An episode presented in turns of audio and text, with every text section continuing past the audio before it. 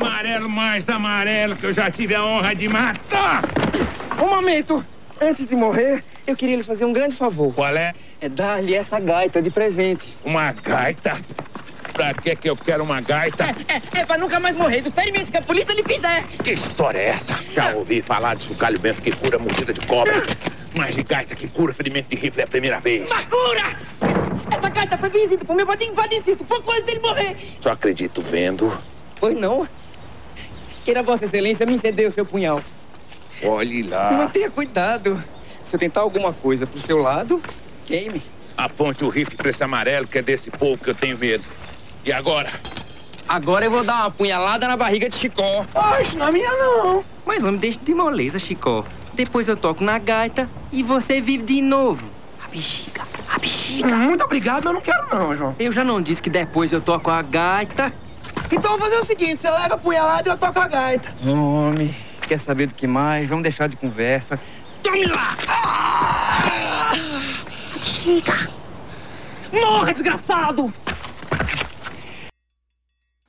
Olá, de volta, meu povo lindo, meu povo maravilhoso, meu ser humaninho vivo, presente aqui na nossa estratosfera terrestre, mano. Muito obrigado por estar aqui de volta com a gente no nosso terceiro episódio sobre história do Ceará.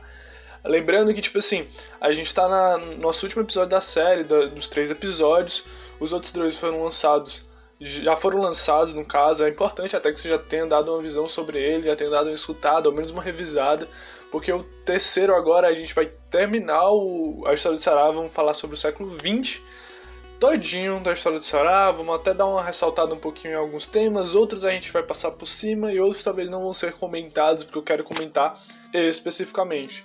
Então, assim, é, é isso, cara. Eu quero agradecer novamente de novo por você estar aqui, por você estar acompanhando essa série e por estar acompanhando o podcast. Eu espero que você esteja gostando bastante. E qualquer coisa, você sabe como é que você entra em contato comigo. É no meu Instagram, underline Liel, com 3 S. Então, cara, não tem mais, não tem menos. E vamos pro episódio.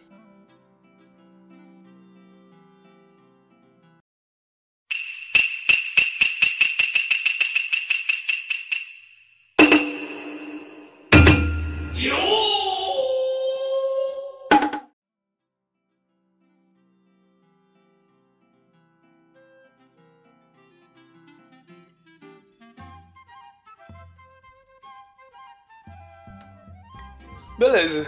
Então você chegou até aqui, já deu aquela revisada que eu espero que você tenha dado nos últimos dois episódios, já tá bem ligado em como tá funcionando essa parada toda em relação à história do Sará. A gente já parou falando naquela época, no último episódio, naquela época, né? Tipo, quatro décadas atrás, sobre o fim da escravidão e as teorias racistas do século XIX. E hoje a gente vai entrar no século XX. Mas assim, e como o Ceará entra nesse século? Cara, como o Ceará vai entrar nesse século XX é uma ideia muito interessante, porque você tem que imaginar o Ceará como uma pequena reprodução da economia brasileira. Ele é o Brasil todinho de maneira mais fodida ainda, mais lascada ainda. Ele cultivava café, chegou a produzir borracha, açúcar e tudo mais, algumas serras daqui da região do Ceará. Ele produzia algumas coisas de acordo com o tempo, às vezes não dava certo, mas havia sempre essa tentativa e raramente existia um comércio até sobre essas coisas. E aí criou uma forte urbanização em Fortaleza, no início, principalmente no início do século XX, pri- principalmente por conta que Fortaleza ela vai chegar a superar a cidade de Aracati. Tudo isso principalmente devido ao capital que foi acumulado no século XIX por causa daquele comércio de algodão. Aracati, como eu falei nos, nos outros episódios, ele acaba crescendo bastante para algumas rotas de comércio, seja o charque, seja o algodão. Algumas cidades elas vão ganhando sua notoriedade ali durante o período da história do Ceará. Nem sempre foi Fortaleza que existiu primeiro e Fortaleza foi sempre foda e tudo mais, a capital do estado e nananã.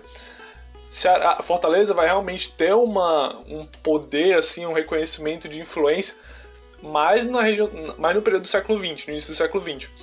E nesse período, do início do século XX, a gente vai passar por um processo de se empiriquitar, velho. Todo mundo queria se empiriquitar. É o período da Belle Époque, do francês Época Bela, ou Bela Época. Com nós, tudo querendo assim imitar a Europa, mano. A ideia era, tanto nas roupas quanto nas arquiteturas de Fortaleza, criar e trazer um padrão já existente na Europa para cá, para a gente se sentir mais evoluído, se sentir com as ideias mais liberais, mais, oh, eu sou foda e tudo mais. É sempre uma elitização, querendo ou não, da cidade de Fortaleza. E no caso, a Praça do Ferreira ficou muito conhecida por reunir uma elite intelectual nos cafés dali. Não só nesses cafés, que também tinham uma estrutura lembrando a França, lembrando toda uma Paris da Belle Époque, mas também é, a forma como a gente estava é, se organizando e conversando com as outras pessoas, tanto que nesses cafés que aconteciam ao redor da Praça do Ferreira, vai surgir um jornal chamado, pa, chama, chamado Padaria Espiritual. Ele vai ser formado por alguns cabos letrados da nossa elite cultural da época. E a gente conhece alguns dele, principalmente o Adolfo Caminha e Antônio Salles. No mínimo você já ouviu, sei lá, na sua aula de literatura, ou numa avenida ou numa rua. Mas assim, além disso, um dos responsáveis por essa questão de arquitetura e planejamento urbano de Fortaleza vai ser um cara chamado Adolf Hebster. Que assim, é, de experiência própria, porque caiu no meu vestibular, a UES com, costuma cobrar muito sobre isso, principalmente esse nome, tá ligado? Ele pergunta, ela normalmente pergunta qual é o nome do cara que fez, qual, é, ajudou nessa parada, porque ela é questão específica, mas ela vai perguntar isso. E uma das perguntas que ela já fez foi sobre esse cara, Adolf Hebster. Ficou com, tipo assim, encarregado, tá ligado? Da arquitetura e do planejamento urbano da cidade de Fortaleza, tanto dos bairros quanto das ruas, sempre se espelhando, se espelhando principalmente na Europa da Belle Époque. Mas bem, nem tudo foi tão doce, tudo tão Belle Époque, tudo tão positivo assim. Principalmente com o fim dessa grana acumulada pelo algodão, algodão é, Fortaleza precisou se reinventar. Mas o sertão estava longe disso. Os donos das terras interioranas, assim, mais para dentro do Ceará, ainda exploravam a mão de obra sertaneja. As secas, como a do ano de 1877, e a constante pobreza dessas regiões só contribuíram para a formação de grupos, tipo assim, de migrações para as regiões urbanas. Querendo ou não, a galera tá passando fome no sertão e é um pouco mais de possibilidade de ela conseguir o que comer indo para as zonas urbanas por isso você vê um inchaço da zona urbana. Mas também você vê a formação do cangaço, que era aquele famoso banditismo social, que só vai acabar de vez, eu acredito que só na morte do Virgulino Lampião, em 1938, mas ainda tem algum resquício ali e vai terminar realmente em 1940. Mas o banditismo social, que tipo, a gente vai trabalhar ainda mais lá na frente, conversar sobre isso mais lá na frente, ele vai ser muito importante para a nossa história do Ceará e do Brasil até de outros países também acontece esse processo. Mas os cabos que vão mandar, assim, no ano, é, nessa transição entre século XIX e início do século XX aqui em Fortaleza e sua região, vão ser os da família Aciolina, família Acioli. Para ser mais específico, era uma família autoritária, corrupta, que tinha, tipo assim, todo mundo da família tem um cargo importante em todo buraco que fosse possível. Quem era o dono da família, por assim dizer, era um senhor chamado Nogueira Acioli. E a família meio que funcionava assim: tinha um governador, a secretária do governador é a filha dele, o vice-governador é o irmão dele, a mulher do governador é a diretora de uma escola da cidade, enquanto o tio dela é professor dessa mesma escola, e o filho do tio é segurança dessa escola. E esse é o resumo de uma oligarquia cearense. Parabéns, você aprendeu como é que funciona uma oligarquia cearense. Nepotismo desgraçado, louco. Essa família teve várias fases de liderança e influência aqui no Ceará. Mas o que é importante a gente, a gente saber dela, assim, de maneira mais específica, é que além desse nepotismo e autoritarismo, porque querendo ou não, é uma oligarquia, os Acioli vão manter vários acordos com outros tipos de liderança no Brasil, e principalmente no Ceará. Para se manter no poder, você precisa, querendo ou não, sempre está em acordo com alguma das partes, que também tem influência na região. E nessa putaria toda, entre aquela figura do coronel latifundiário, aquelas compras de votos, e principalmente um atrito com farmacêutico, um farmacêutico bastante conhecido aqui na nossa região, que vai ter o nome dado a um bairro, Rodolfo Teófilo, bairrozinho da minha avó, minha avózinha querida, meu vozinho querido. Hum, saudade desse. Ai ai, quarentena. Mas assim, Rodolfo Teófilo ficou muito conhecido no início do século XX, no final do século XIX, pois ele criticou muito o descaso da saúde pública e tentava trabalhar para promover uma vacinação em massa das pessoas aqui de Fortaleza contra uma epidemia de varíola que rolava aqui, tá ligado?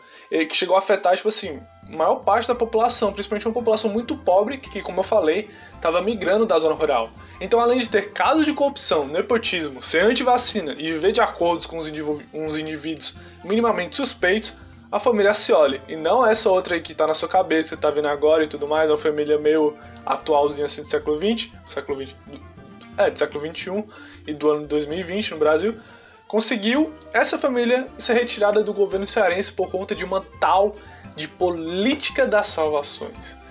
A família Scioli vai ser derrubada devido a essas políticas, que foi uma ideia realizada pelo então presidente da República, Hermes da Fonseca, um gaúcho muito esperto. Esse filme de sessão da tarde. Mas assim, ele tinha o intuito de derrubar, com essa política, os governos oligárquicos ao longo de todo o território brasileiro. Não era só aqui no Ceará que tinha oligarquia, né? Por favor. Mas assim, com essa derrubada, o Ceará tentou dar aquela respirada e viver um, um período assim, digamos, com um pouquinho de mais democracia, um pouquinho mais democrático. Mas para isso teve uma treta enorme, velho. Com as eleições estaduais em 1912, por conta que, tipo assim, 1912 vai terminar um, o, principal período da família Scioli, constantes agitações entre aqueles que apoiavam um cara que praticamente era um Scioli, porque nessas eleições a, a família Scioli não tava. Mas tinha um cara lá que tava amando da família Scioli. É tipo assim, é um cara que tá. É um Scioli vestido de, de outra, com outras roupas, de outra personalidade. Mas ainda é um Scioli. E assim, era esse cara contra aqueles que apoiavam o coronel Franco Rabelo, que é o que disputava as eleições de governador no Ceará, e ele tinha um ideal mais democrático. A galera já sabia que esse cara que estava sendo mandado pela família Scioli, que eu não, não tô me lembrando agora o nome dele, ele tinha essas ideias oligarcas e o Franco Rabelo, ele já tinha a ideia, já, era, já puxava uma sardinha mais do Hermes da Fonseca, já tinha uma ideia mais democrática. E assim, nesse meio todo, nessa oposição, nessa dicotomia toda aqui no Ceará, houveram manifestações muito violentas. E principalmente violentas por parte do governo, muitas repressões por parte do governo, tanto que acabou na morte de diversas crianças aqui no centro de Fortaleza. E daí fudeu, meu amigo.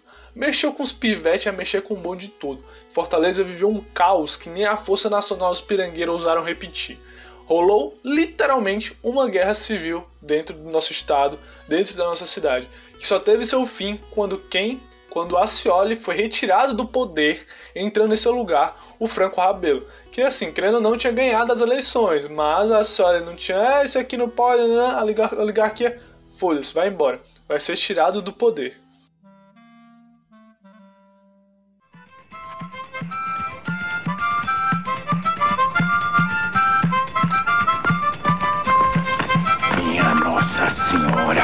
Só tendo sido abençoada por meu pai de Cício.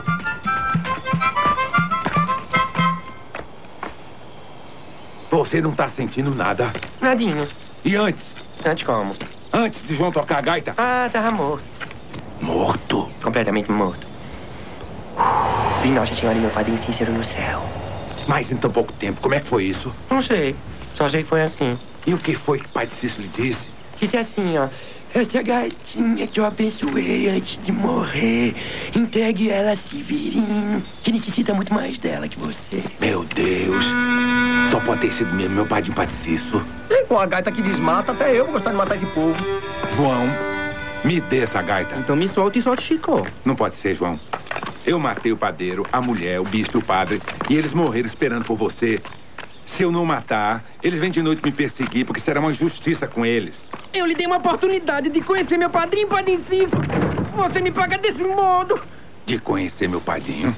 Nunca tive essa sorte. Mas pode conhecê-lo agora. Como? Seu cabo, ele dá um tiro de rifle. Então, bem, a gente dá, deu essa visão sobre essas relações políticas entre o urbano e o rural, a ideia do coronel e nananã, aquele alto da compadecida todinho, essas ideias. Mas o que tu acha que falta nesse alto da compadecida? O que é que tu acha que falta nesse cabaré todo? Por que pareça, falta a figura representativa de Deus. E aí que entra a figura de Padre Cícero, que foi praticamente a pessoa mais influente do Ceará no seu período, e a mais amada, principalmente na cidade de Juazeiro do Norte, que é onde ele atuava e tudo mais. Em 1889, ele consegue realizar aquele famoso milagre, que eu acho que algumas pessoas conhecem, outras não, e outras não, que é ele transformou em sangue a hóstia que estava na boca de uma de suas beatas. Beatas é aquelas mulheres que são mais devotas aos padres e tudo mais, a religião, a igreja. E tipo assim, tava tendo a missa, alguma parada lá, e a, deu uma hoste na boquinha da Beata. E a Beata começou a vomitar sangue, nananana. Não que ela já não estivesse doente nem nada, mas mesmo assim, a igreja católica, a própria igreja católica, porque querendo ou não, tem esse vínculo de qualquer tipo de igreja representativo, a igreja católica lá do Vaticano e tudo mais, ela não aprovou. Não acreditou muito nesses milagres e acabou até criando uma certa perseguição para cima do padre. Mas independente dessa perseguição, Padre Inciso vai se destacar muito por conta de seu catolicismo popular, muito de sua lábia, muito de seu jeito de ajudar os pobres, dava alimentos, moradia e fazer com que milhares de pessoas viessem de todo o Ceará só para a cidade de Juazeiro, apenas para vê-lo, velho. A ideia tipo, era criar peregrinações de uma caralhada de gente querendo ver, ver, Juazeiro, do ver do Norte, ver o Padre Inciso. Sabe quando você vê aquela jornada mundial que é todo mundo se reunindo no Rio para ver o Papa? É a mesma ideia, velho. É Padre Inciso. Padre Inciso foi um cara muito conhecido e reconhecido na história do nosso Ceará porque ele além de ele ajudar, ele vai ter umas outras paradinhas que vai ficar até um pouquinho mais engraçado. Mas assim, quando ele ajuda essas pessoas, dando moradia e tudo mais, ele vai fazer com que milhares de pessoas prestigiem ele, mas outras também não vão gostar dele. Por quê? É óbvio, eu não disse que a figura divina importa bastante na política cearense? Não foi o que eu disse? Pois é. Padre Cícero vai ficar também conhecido como um coronelzão brabo. Coronel com roupinha de padre. Em que vai ter uma moral da porra para realizar acordos com outros influentes da região. Querendo ou não, o cara ele representa Deus, mas representa também um coronel. A figura do coronel da, oligárquico, a figura do coronel da, do meio rural da região cearense. Só que ele está dentro da igreja. É até muito mais interessante esse personagem da nossa história, os eventos que cercam ele, porque é um padre com a função também de coronel principalmente em 1914. Pois é, em 1914 que vai acontecer uma parada. Padre Inciso vai se juntar com um brother chamado Floro Bartolomeu, com o objetivo de nada mais nada menos que expulsar o Franco Rabelo, aquele governador que tinha, que tinha pegado a posse, ganhou as eleições aqui no Ceará e tudo mais. Assim, nessa treta toda, o que é que vai rolar? Vai rolar a famosa Guerra Mundial. Primeira Guerra Mundial não está acontecendo na Europa? Pois é aqui vai acontecer a Primeira Guerra Mundial Tupiniquim. Só que assim, você pega as paradas que rolou ali pela Europa e nananã, e tipo assim, reduz os 90% e tem, tem, você tem a sedição de Juazeiro. A sedição de, de Juazeiro vai ser a guerra que vai rolar aqui, velho. Por quê? Eu tô referenciando a Primeira Guerra Mundial não só pelo período, que é bastante comum, que vai ser mais ou menos no mesmo período, mas é um fato que eu vou te dizer já já. Esse, mas esse evento, assim, tá diretamente ligado à tentativa do presidente do Brasil em tentar acabar com as oligarquias. Você lembra que eu falei? Com as lideranças oligarcas, o Hermes da Fonseca lá e tudo mais, junto com o Franco Rabelo? Pois é, quando o governador Franco Rabelo assumiu e se tornou o salvador da política das salvações, o homem estava na lista de espera para ser expulso a mando do próprio Padre Cícero. Mas por quê? O Padre Cícero era coronel e ele era coronel de uma oligarquia. Ele tinha influência oligárquica. E quem é que tinha as outras influências oligárquicas antes de Franco Rabelo assumir? Era a família Asciolina, a família de Ascioli, Nogueira Ascioli principalmente. Mas mesmo com forte apoio popular de Padre Cício e seu amigo Floro Bartolomeu, que querendo ou não acho que era um médico, que era muito amigo dele e tudo mais, essa treta não foi uma parada muito fácil muita gente da região de Fortaleza apoiava o Franco Rabelo, o governador, principalmente por medo de ter no poder aquela velha elite oligárquica dos Acioli e tudo mais. E daí juntou-se o povo sertanejo, que já amava o Padre Cícero, que era cuidado pelo Padre Cícero, que recebia alimento e moradia pelo Padre Cícero, contra essa galera de Fortaleza que vai ser liderada pelo próprio Franco Rabelo, pelo próprio governador. A batalha vai rolar em torno da cidade de Juazeiro do Norte, por isso a sedição de Juazeiro do Norte. Franco Rabelo tenta invadir Juazeiro do Norte. A batalha se deu principalmente com a utilização, por isso a referência à Primeira Guerra Mundial, de trincheiras. Seguindo a mesma ideia que vai rolar ao longo dos próximos quatro anos na Europa e tudo mais. As trincheiras eram um período, é uma, uma maneira de batalha, era uma, uma estratégia de batalha que, era, que ficou muito comum no século XIX no início do século XX, porque não tem lá uma tecnologia, não tem lá muita estratégia tipo de para uma batalha gigantesca, como aconteceu tanto na Europa, no norte da África, na Ásia e tudo mais, quanto aqui na sedição de Juazeiro, na sedição de Juazeiro do Norte. Mas o fim se deu com o quê? Franco Rabelo sendo derrotado e retirado do governo cearense. Praticamente, ou praticamente não, literalmente um golpe de Estado, colocando de volta aquelas lindas famílias oligarca e ruralista no poder. Mas isso só vai durar até os anos 30. Ah, só vai durar não, porque querendo ou não, aí tem uns 15 anos ou 16 anos de família, mais ainda família oligarca no poder do Ceará até os anos 30. Por que os anos 30? Getúlio Vargas vai assumir a presidência desse Brasilzão, mano. Se liga, se toca. Sempre quando você tá pensando em história, você tem que associar as paradas, você tem que trazer. Mano, onde é que eu tô? Tô no Ceará, beleza. O Ceará não é independente do Brasil. A economia do Ceará, ele é uma redução da economia do Brasil, né, né, né. O governo do Ceará, ele é um funcionando na oligarquia, nos acordão. Cara, o que tá acontecendo no, na nação toda vai se espelhar no Ceará, vai se espelhar, espelhar nos locais específicos por mais que demore, por mais que seja até mais cedo, sempre vai acontecer consequências. E uma das consequências é que, quando Getúlio Vargas propaga essa revolução de 30 e assume, também vai colocar uns caras para governar os estados brasileiros. Esses caras vão ser conhecidos bastante como interve interventores. Tanto que você até se lembra daquela notícia, daquelas manifestações que teve aqui na região de Fortaleza, eu acredito que foi no ano passado, quanto, quando o Bolsonaro colocou um, na, na reitoria da UFC um cara que não foi aprovado de maneira democrática por meio dos votos dos próprios alunos e docentes da UFC. Ele não tinha sido aprovado, quem tinha sido aprovado para ser o reitor da UFC era outro cara, e o Bolsonaro foi lá e colocou ele como reitor, essa pessoa como reitor. E esse cara ficou sendo muito chamado durante esses protestos aqui na nossa região como um interventor, porque ele não foi eleito democraticamente, ele foi colocado por um cara que tem uma visão autoritária, no caso, Getúlio Vargas. Então, assim, elas tinham. Elas não, na verdade, ela não está ali de maneira democrática, como eu disse. E vai ter um papel simplesmente de aplicar as ideias de Vargas de maneira mais específica, da mesma forma como você pensa o Bolsonaro e o atual reitor da UFC. E como a gente sabe, as ideias do Mano Getulinho eram autoritárias, industriais um, aquele chiquinho industrial e como aquele tempero ali de centralismo político e uma, um fascínio, assim, uma admiração, um cheirinho, um gostinho assim pelo fascismo, pois é.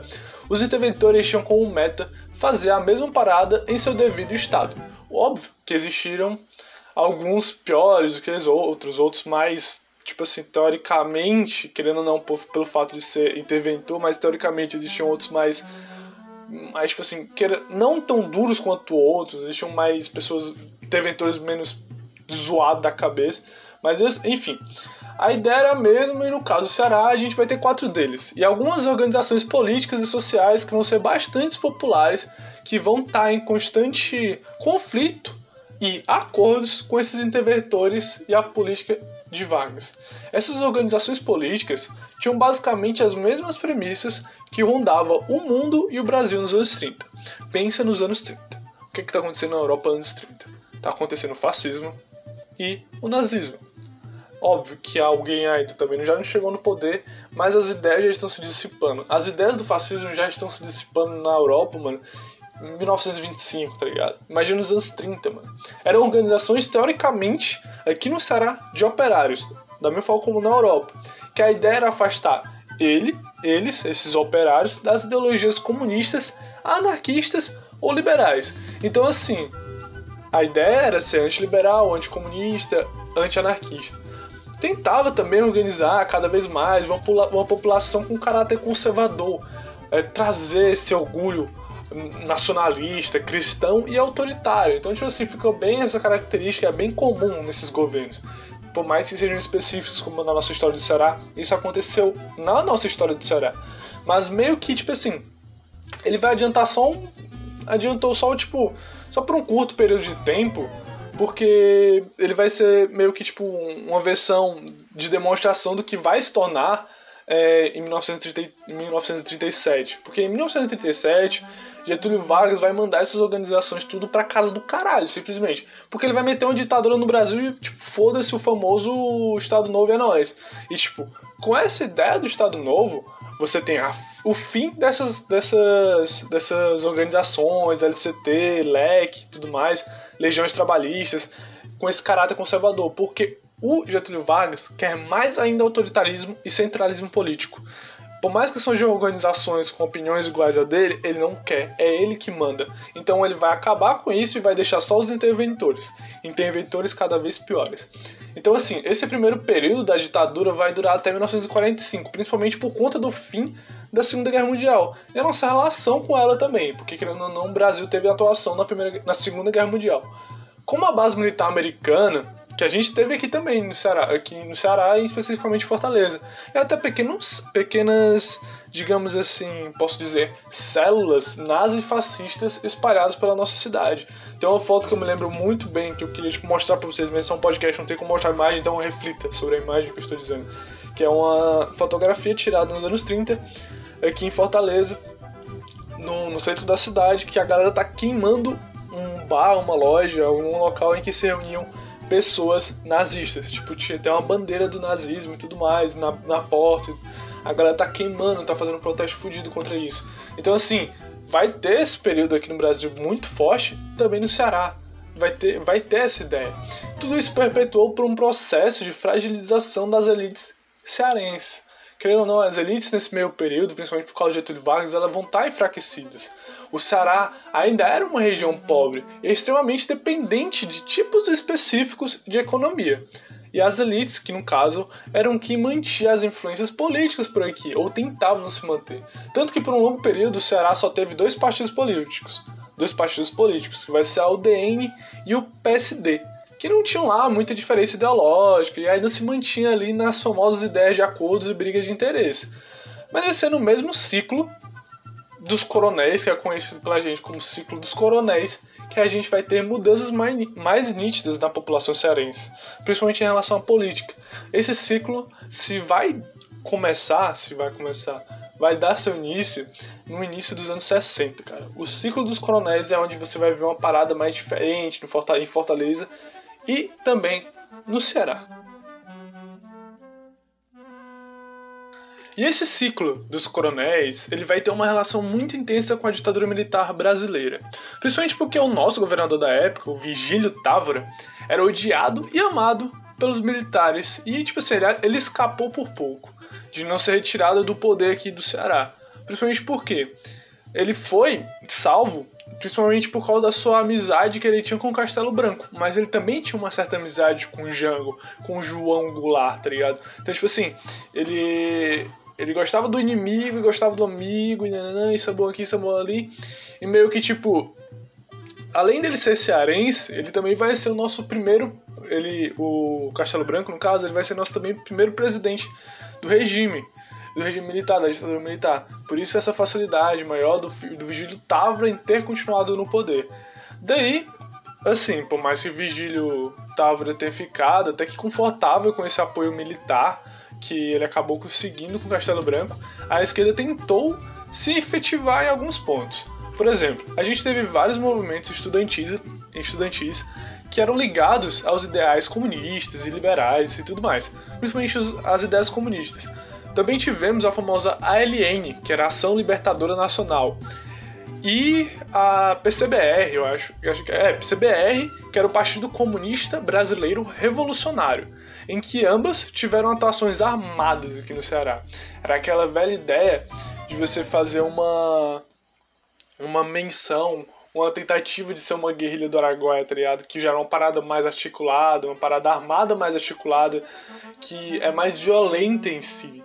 E de qualquer forma ainda é uma tentativa, de algum modo, resistir à putaria que tinha sido colocada o Brasil na mão desses militares, na mão de um governo militar governo de no ditadura, para ser mais específico.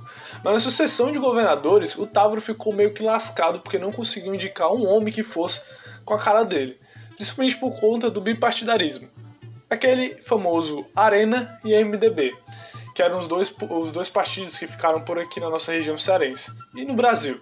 É, porque assim, quem vai realmente ter mais moral para colocar alguém como governador aqui no Ceará vai ser um cara chamado Paulo Sarazate, que vai ser, tipo assim, muito influente ali, ali, é, ali, digamos, pelos, pelos militares, pelo meio militar, principalmente por ter apoiado fortemente o golpe de 64.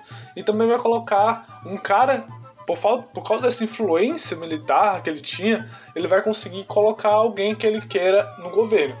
Mas em 1971 já vai assumir o César Caos de Oliveira, que além de ser um hospital do centro da cidade, ele era um militar muito renovado, renovado, renomado, que vai bater muito de frente com Adalto Bezerra que além de ser de uma escola estadual, o nome de uma escola estadual daqui, ele também é outro militar. Então você vê essa necessidade sempre de ter militares, coronéis no poder.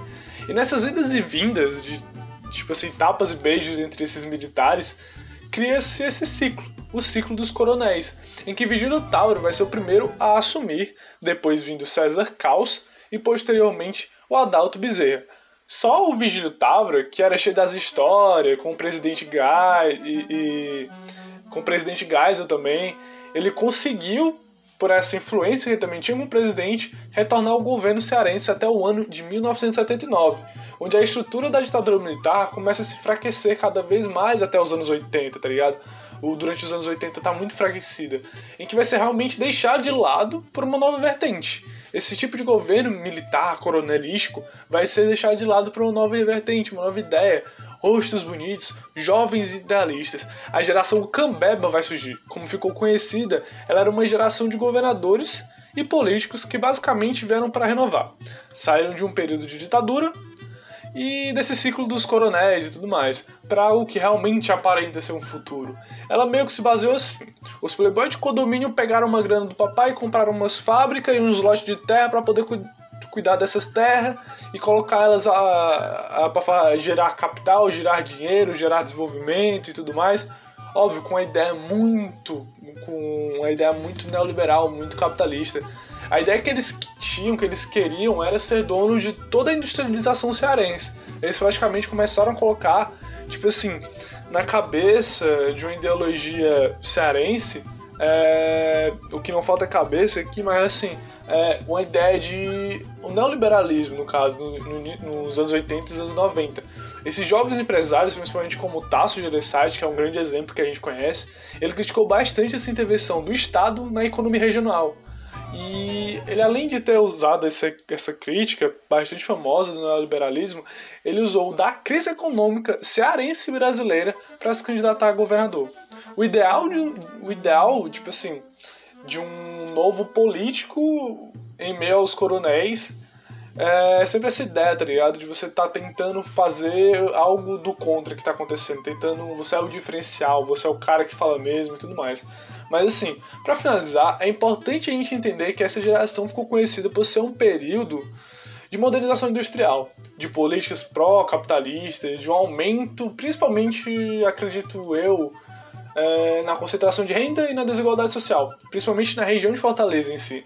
O que ele vai promover esse distanciamento, social é, das pessoas em situações de vulnerabilidade e aquelas que já tinham um capital financeiro que conseguiram, é, tipo, digamos, que conseguiram ficar mais fortes aqui no mercado cearense, conseguiram é, ter, acumular mais renda, tá ligado?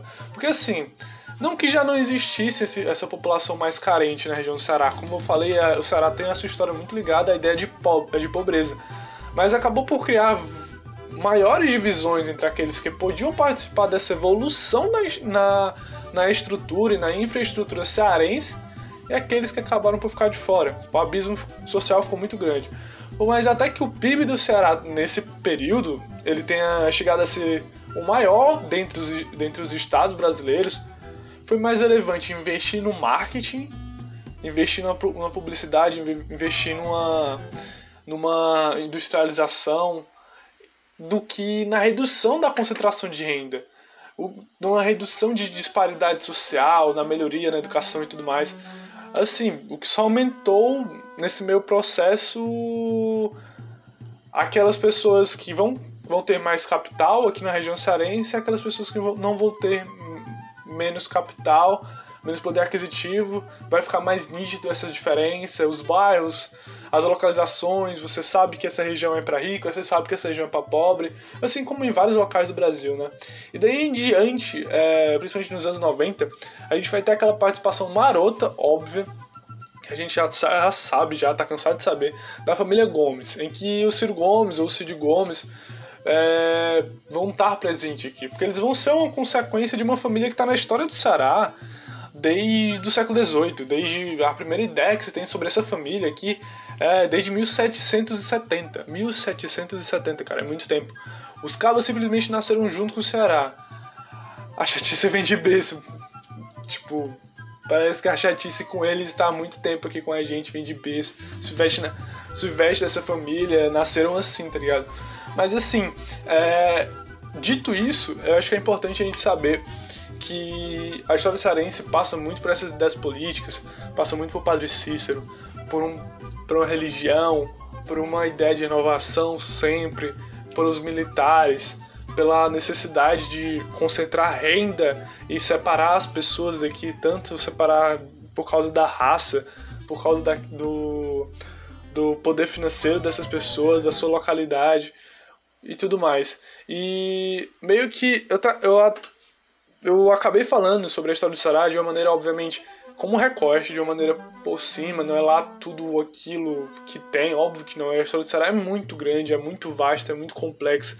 Eu pretendo abordar outros assuntos de maneira mais específica, de maneira mais complementar e falar melhor sobre o Padre Cícero, eventos que ocorreram e tudo mais.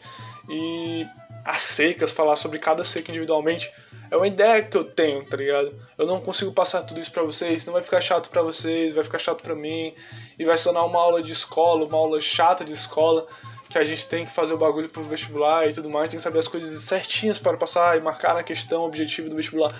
E não é bem assim, mano. Você mora no Ceará, você mora no Nordeste, uma região super desvalorizada culturalmente e historicamente você não estuda isso na escola. Então o que eu estou passando para você é meio que uma introdução à história do Sará, que talvez que se você tenha gostado, você tenha admirado, mas ainda você vai ter a necessidade, a iniciativa de ir atrás. Ou então você vai esperar meu próximo podcast, que eu agora eu posso fazer um podcast voltando à ideia do Ceará, falando sobre alguns assuntos, momentos específicos, eventos, personagens, ideias, datas, sobre Fortaleza, sobre as cidades, a história, de maneira mais específica mas é meio que fica aí nisso, Cali, é, o Cali, pro Caliel, tá ligado? É, o, o, que o Caliel tem a disponibilizar para vocês, é, por enquanto é isso. E eu agradeço muito você ter chegado até aqui, de verdade, eu fico muito feliz por você ter chegado até aqui. Foi um trabalho que eu amei fazer, que foi um esforço, mas eu gostei bastante. E eu espero que você possa compartilhar isso com as pessoas que você acha que vai escutar, com seus amigos, com quem queira compartilhar, é, com quem você ama, tá ligado? Mas é isso, cara. Muito obrigado por estar aqui, por estar no terceiro episódio junto comigo nessa série fabulosa sobre a história do Sará. Eu vejo você no próximo podcast. Eu espero que você fique tudo bem. E um grande e enorme beijo na bunda.